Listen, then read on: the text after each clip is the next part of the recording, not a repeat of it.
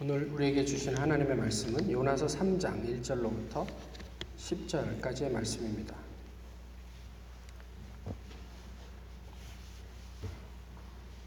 구약성경 요나서 3장 1절로부터 10절까지의 말씀 이제 제가 봉독하겠습니다. 여호와의 말씀이 두 번째로 요나에게 임하니라 이르시되 아, 일어나 저 큰 성읍 니누에로 가서 내가 내게 명한 바를 그들에게 선포하라 하신지라.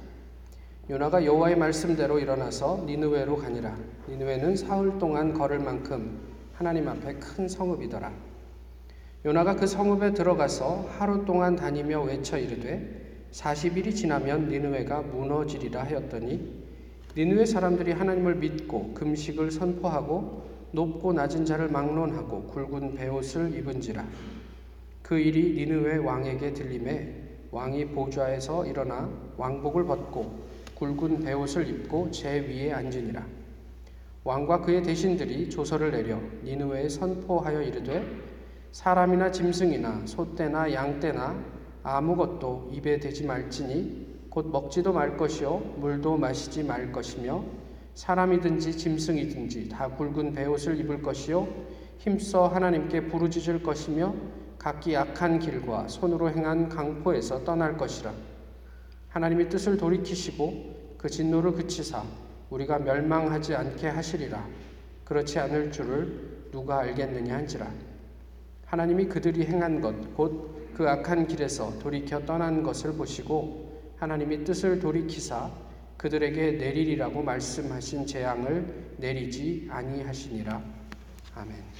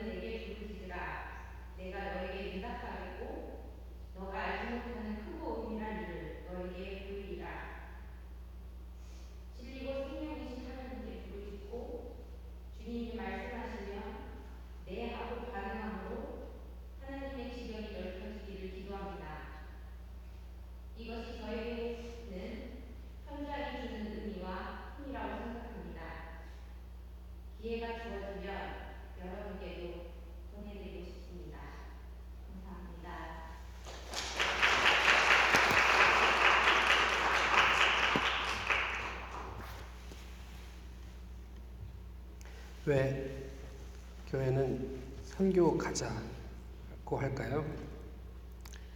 아, 솔직히 저희는 너무 바쁩니다.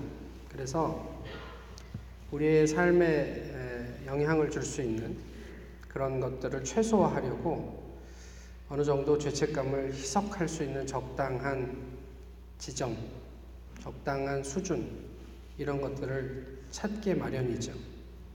그래서 하루의 삶을 좀 편안하게 위해서 큐티를 합니다. 아침에 큐티를 하고 나면 그래 오늘 하루치 아, 목숨 했다 편안해지죠. 이웃 사랑에 대한 책임을 교회나 뭐 일정 수준의 도네이션으로 대신 하려고 합니다.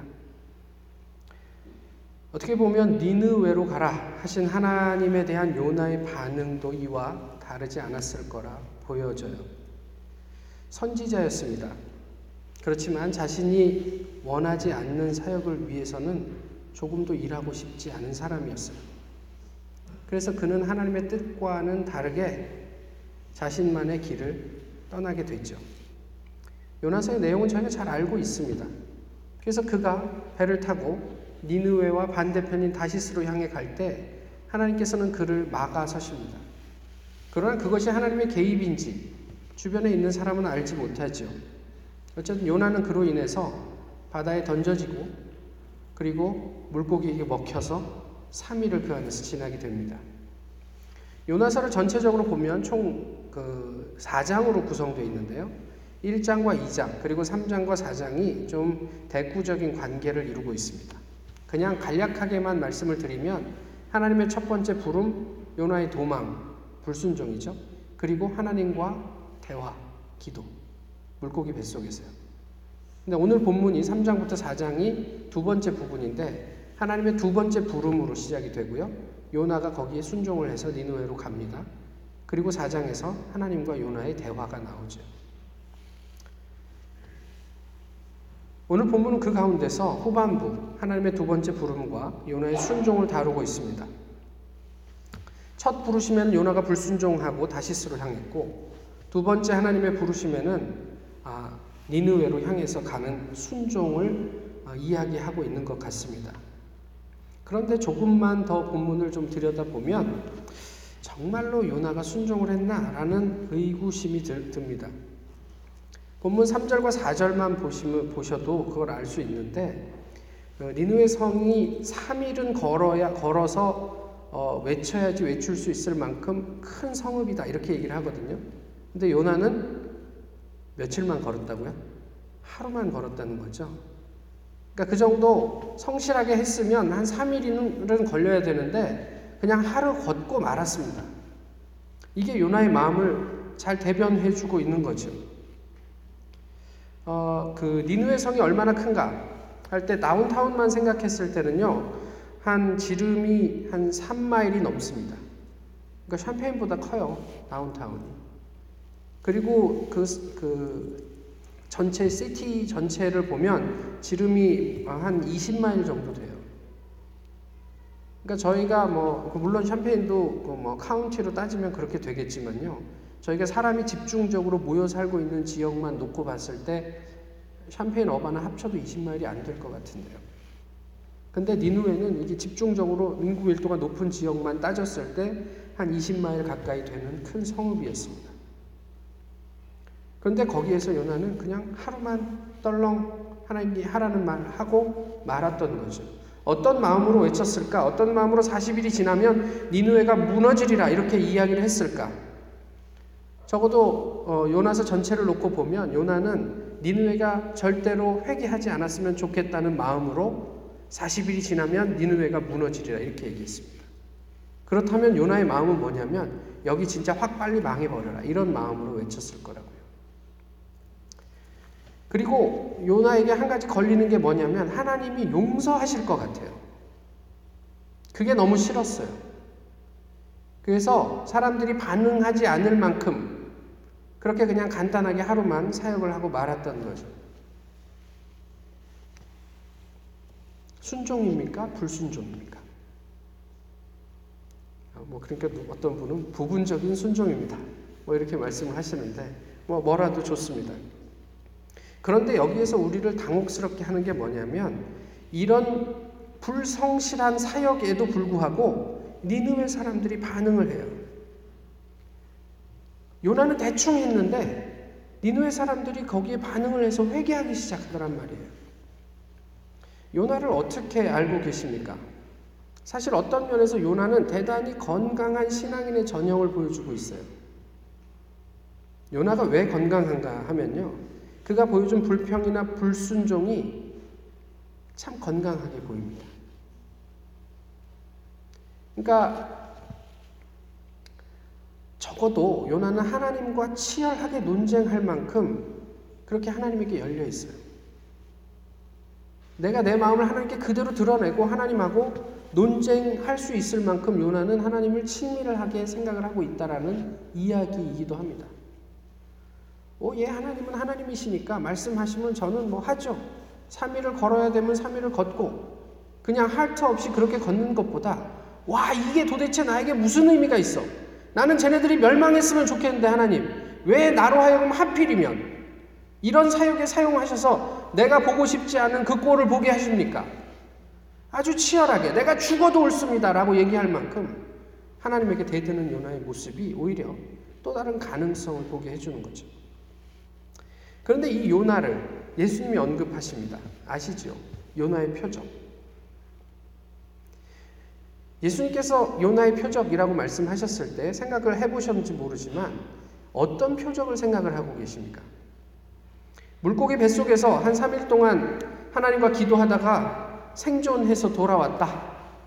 이것이 표적입니까? 그렇다면 그것이 오늘 우리에게 주는 의미는 무엇입니까? 어떤 사람은 이것을 예수님의 죽음과 연결해서 예수님이 음부에 내려가서 3일 동안 계시다가 부활하셨다라는 상징이다 이렇게 얘기를 합니다. 뭐 그것도 좋습니다. 그런데 예수님은 자신의 죽음과 부활을 예표하는 사건으로 요나의 표적을 언급하지 않으셨습니다.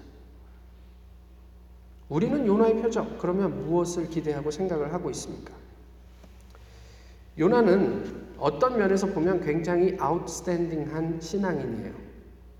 어떤 면에서 그러냐면 하나님의 부름을 받은 선지자이기 때문에 그렇습니다. 어, 그때 당시에는 늘 그랬지만 하나님께서 직접 가셔서 야 오늘부터 너는 나의 선지자야 이렇게 말씀하세요. 저도 그렇게 하나님 앞에 어떤 음성을 듣고 목사가 되지 않았습니다. 또 어, 주변에서 만날 수 있는 목사님들한테 한번 물어보세요. 직접 하나님이 오셔갖고 너는 목사다. 뭐 개중에 그런 분들이 없지는 않겠지요만은 요나는 적어도 그런 사람이었습니다. 하나님한테 대고 툴툴대지만 또 불순종하기도 하지만 하나님이 직접 세우신 선지자였습니다. 그리고 물고기 뱃속에서 3일 동안 있었던 사람이에요. 두 가지 가능성이 있습니다. 하나님께서 그를 앤트맨으로 만드셔서 예, 손톱만하게 만드셔서 물고기에게 먹히게 하셨다. 다른 하나는 사람을 넉넉하게 먹고 남을 만한 큰 동물이 있었다. 수중생물. 그래서 저희가 뭐 흔히 고래라고 하고 그러는데 고래라고 상상을 해도 한번 상상을 해보시죠. 그 뱃속에 들어가서 3, 3일을 어떻게 살았을까요? 하나님께서 고래 뱃속에 넉넉하게 기도하고 남을 만한 무릎을 꿇고 허리를 세우고 경건하게 눈을 감고 주여 도대체 이것이 나에게 무슨 의미입니까? 라고 기도할 수 있는 그 공간을 확보하셨을까요? 쾌적하고 뭐 이렇게 아주 아주 아주 기가 막힌 아늑한 공간을 하나님께서 허락하셨을까요? 그는 어떻게 소화되지 않고 거기에 생존했을까? 이런 여러 가지 생각도 해보게 됩니다. 어쨌든 아무나 할 수 없는 놀라운 경험을 한 사람이에요. 만약에 우리에게 그런 경험이 있다면, 제가 물고기 뱃속에 먹혔다가 3일 만에 다시 육지로 물고기가 토해갖고 돌아왔다 면, 그리고 그 뱃속에서 하나님과 말로 다 할 수 없는 친밀한 기도를 하고 나왔다면, 평생을 두고 간증할 만한 경험이 아닐까 싶어요. 저희가 수련회를 가든 부흥회를 경험하든 거기에서 어떤 정서적인 감동이 있으면 적어도 1, 2주는 그 감동이 가지 않습니까? 근데 요나는 어떤 것 같으세요? 요나가 니누웨에서 사역하는 요나의 마음을 보면 뱃속에 물고기 뱃속에 들어와서 기적적으로 생환한 아무런 감동도 느낄 수가 없어요. 오히려 요나는 의도적으로 하나님에게 저항하고 반발합니다. 그런데 그 불순종한 사람, 불순한 사람의 외침에 니느웨가 뭐라 어떻게 반응한다고요? 즉각 반응했대요. 왕에서부터 짐승까지 심지어 우스개 소리이지만요. 거기서 대박난 사람이 장례 용품을 파는 사람이에요. 모두가 배옷을 입어야 돼요. 짐승까지. 도대체 예수님이 말씀하신 요나의 표적은 무엇일까? 예수님 당시 상황으로 좀 돌아가 보시죠. 사람들이 예수님에게 요구합니다. 우리에게 하늘로서 오는 표적을 보여주면 우리가 당신을 믿고 따르겠다. 그때 예수님께서 뭐라고 말씀하셨죠? 요나의 표적 말고는 너에게 줄 것이 없다. 이렇게 말씀하셨어요. 사람들이 조건으로 내건 것이 무엇이냐면 표적을 보여주면 우리가 당신을 따르겠다.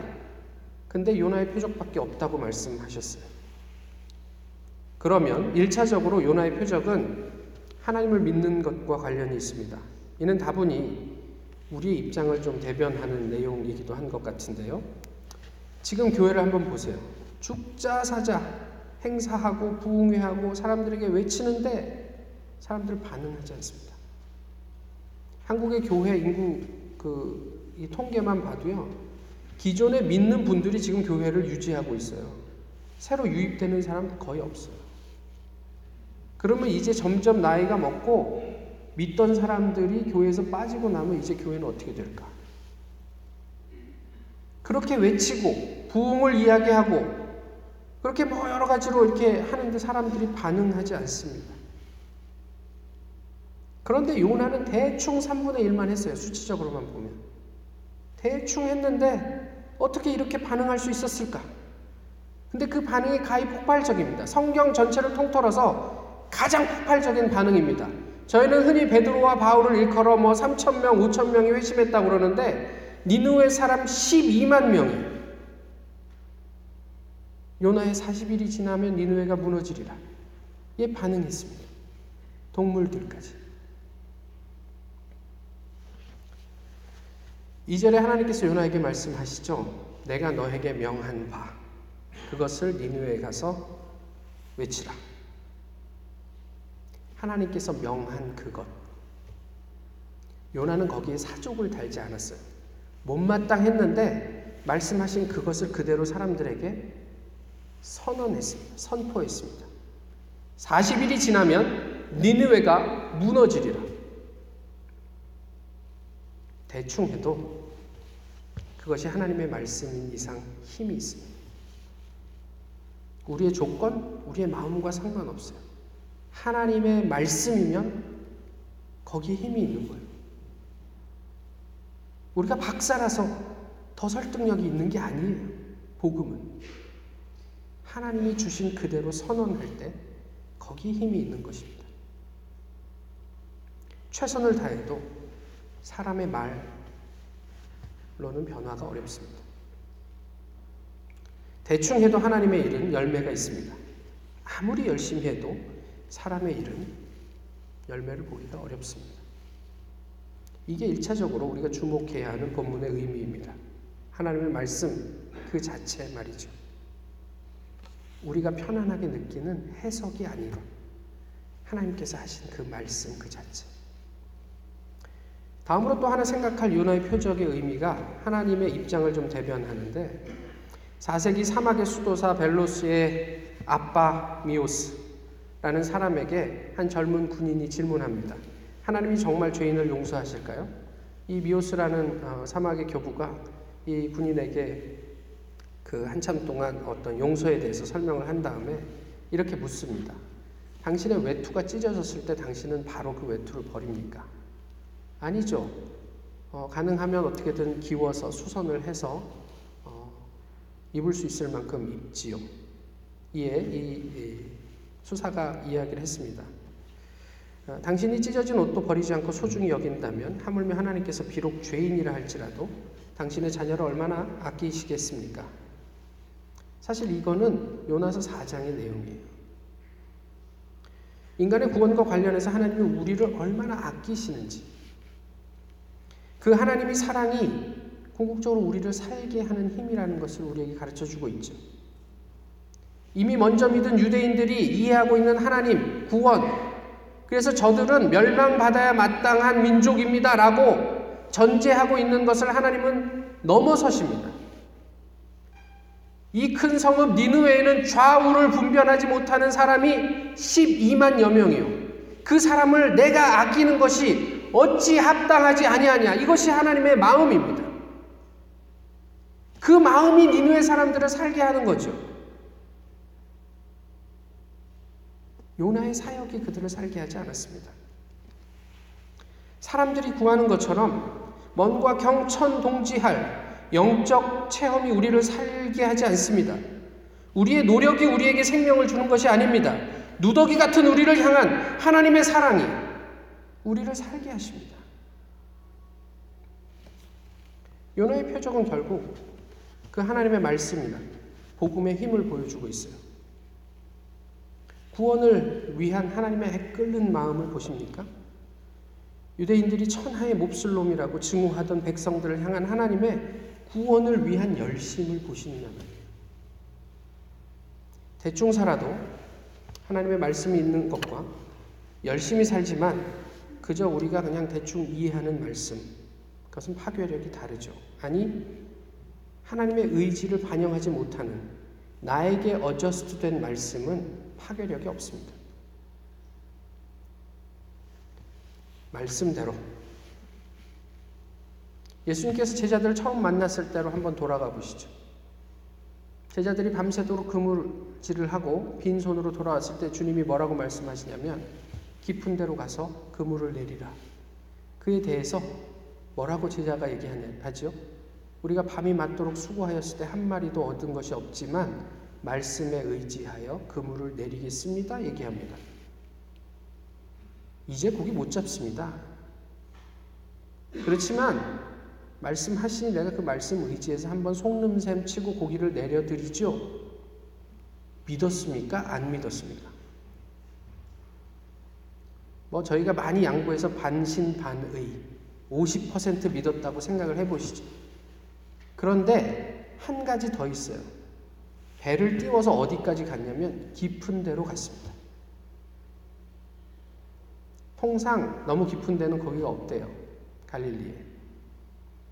그런데 이 어부들이 말씀하시니 그 말씀에 의지해서 내가 한번 깊은 데로 가 보겠습니다.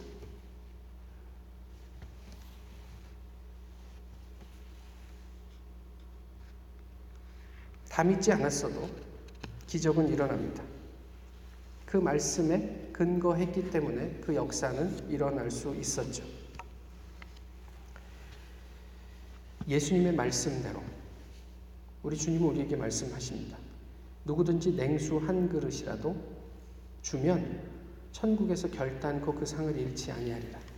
그 냉수 한 그릇이면 충분하다 말씀하세요. 그게 무슨 의미냐면요. 우리의 삶이 하나님의 말씀을 반응하고 있는가? 이게 중요하다는 이야기예요. 다시 얘기하면 노숙자를 위해서 기도한다? 그게 아니라 그 노숙자를 한 번이라도 만나 주었는가 하는 문제예요. 목사님, 저 지금 상황, 경제적인 상황이 어려워서 좀 힘듭니다. 기도해 주세요. 어, 기도할게. 가 아니라 힘드니? 밥은 먹니? 나랑 같이 밥 한 끼 먹자. 가 중요하단 말이에요. 예수님이 대단한 걸 요구하신 게 아니잖아요. 저희 새벽에 기도할 때마다 노숙자 위해서 기도합니다. 이 날씨 추운데, 올해처럼 추운데, 그들 도와주세요, 하나님. 그리고 저희는 뜻, 따뜻한 물 한 컵 그들에게 대접할 여력이 없어요. 하나님께서 그러면 하늘에서 뜨거운 물을 폭포수처럼 그들에게 부어주시라고요? 어떻게 그렇게 하시겠어요? 그러면 따뜻한 물을 누가 갖다 주냐는 말이죠.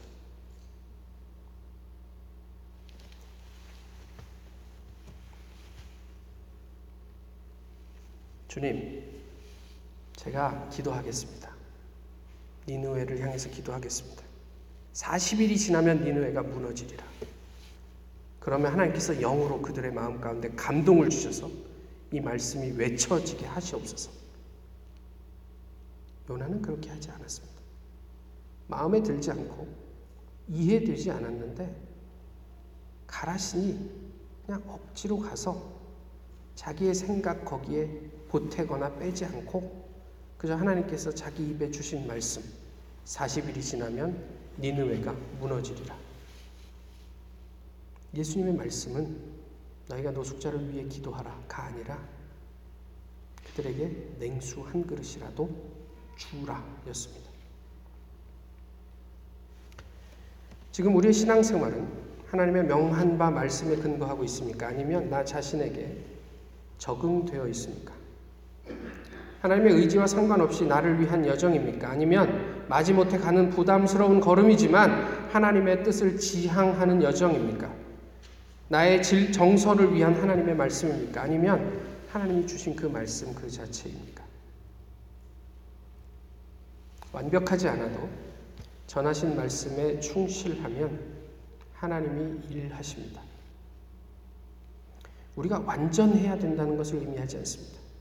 그냥 그 말씀대로 한번 살아보려고 하는 그 우리의 어떤 그런 어떤 삶 속에 하나님께서 역사하시는 거죠.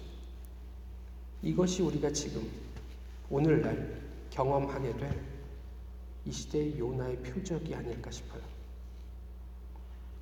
무엇을 기대하십니까? 우리 주님은 요나의 표적이면 충분하다 말씀하셨습니다. 하나님의 그 열심, 세상을 구원하고자 하는 하나님의 그 하트, 그리고 거기에 반응해서 우리가 숟가락 하나 얻는 우리의 실제적인 삶과 행동, 그 위에 하나님은 12만 명을 구해내시는 역사를 이루어내실 것입니다. 모쪼록 우리가 그 하나님의 역사의 주인공이 되기를 소망합니다. 기도하겠습니다. 귀하신 주님, 오늘도 저희를 주님 앞에서 예배하게 하시니 감사합니다. 요나를 보며 저희의 모습을 돌아봅니다. 정말 하나님 앞에서 저희가 무엇을 해야 할지, 어떻게 살아야 할지 고민하게 하시고, 그저 적당하게 내가 편한 자리를 찾아가는 것이 아니라 치열하게 이해되지 않을지라도 우리에게 주신 그 말씀을 전하며 삶, 삶 가운데 자리하게 하옵소서. 주님 저희를 사용하실 줄 믿습니다. 그 안에서 또한 열매를 거두시기를 소망합니다. 예수 그리스도의 이름으로 기도하옵나이다. 다 같이 일어나셔서 찬송가 70절